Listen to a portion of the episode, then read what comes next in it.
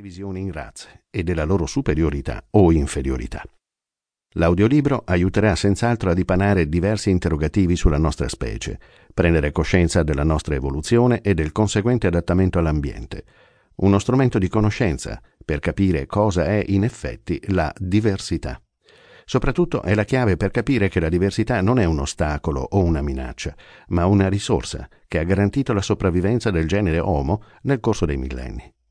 La sfida che gli autori propongono è quella di indagare in modo più approfondito il legame tra biologia e cultura, che è molto più complesso di ciò che abitualmente si pensa. Gli autori Luigi Luca Cavalli Sforza è professore emerito di genetica alla Stanford University, California. Paolo Menozzi è professore ordinario di ecologia alla Facoltà di Scienze dell'Università di Parma. Alberto Piazza è professore ordinario di genetica umana nella Facoltà di Medicina e Chirurgia dell'Università di Torino.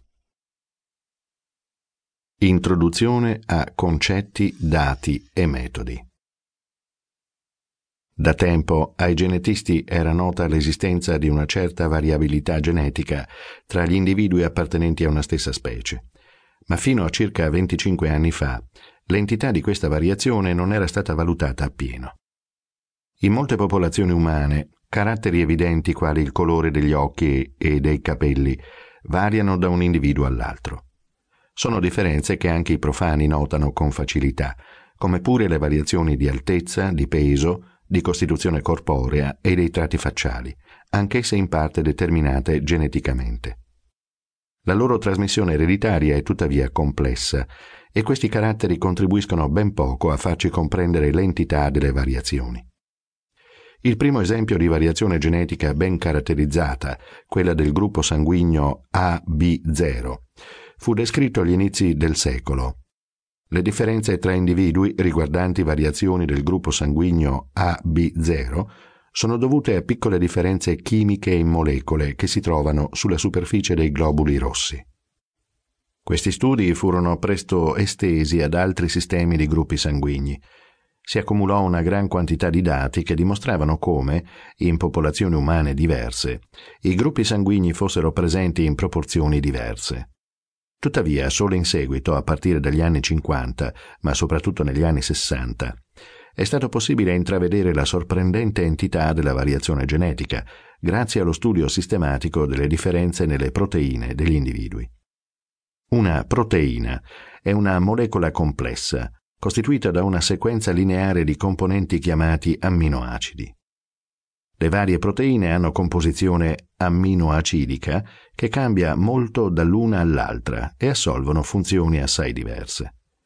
Le relazioni tra struttura e funzione sono state descritte per molte proteine. Tra un individuo e un altro, la stessa proteina può presentare piccole differenze che si trasmettono per via ereditaria. Il primo esempio è stato osservato nella proteina emoglobina, nella quale si è visto che la sostituzione di uno specifico amminoacido con un altro determina una malattia ereditaria conosciuta come anemia falciforme. Questo primo caso di patologia molecolare è stato identificato sottoponendo la proteina a un campo elettrico con un metodo chiamato elettroforesi. La sostituzione amminoacidica coinvolta nell'anemia falciforme provoca nella molecola emoglobinica un cambiamento di carica elettrica che permette di separare l'emoglobina normale da quella falciforme.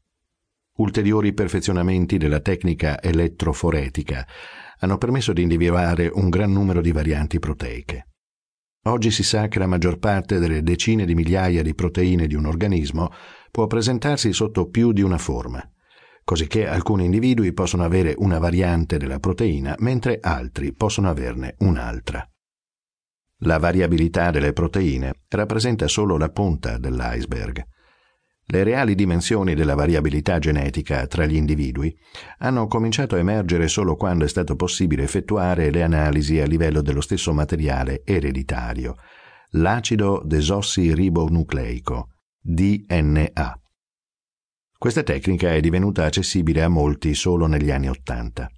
Così i confronti tra segmenti di DNA in individui diversi, per quanto ancora rari, stanno diventando sempre più comuni e bastano a convincerci che la variazione a livello del DNA è molto maggiore di quanto si sospettava.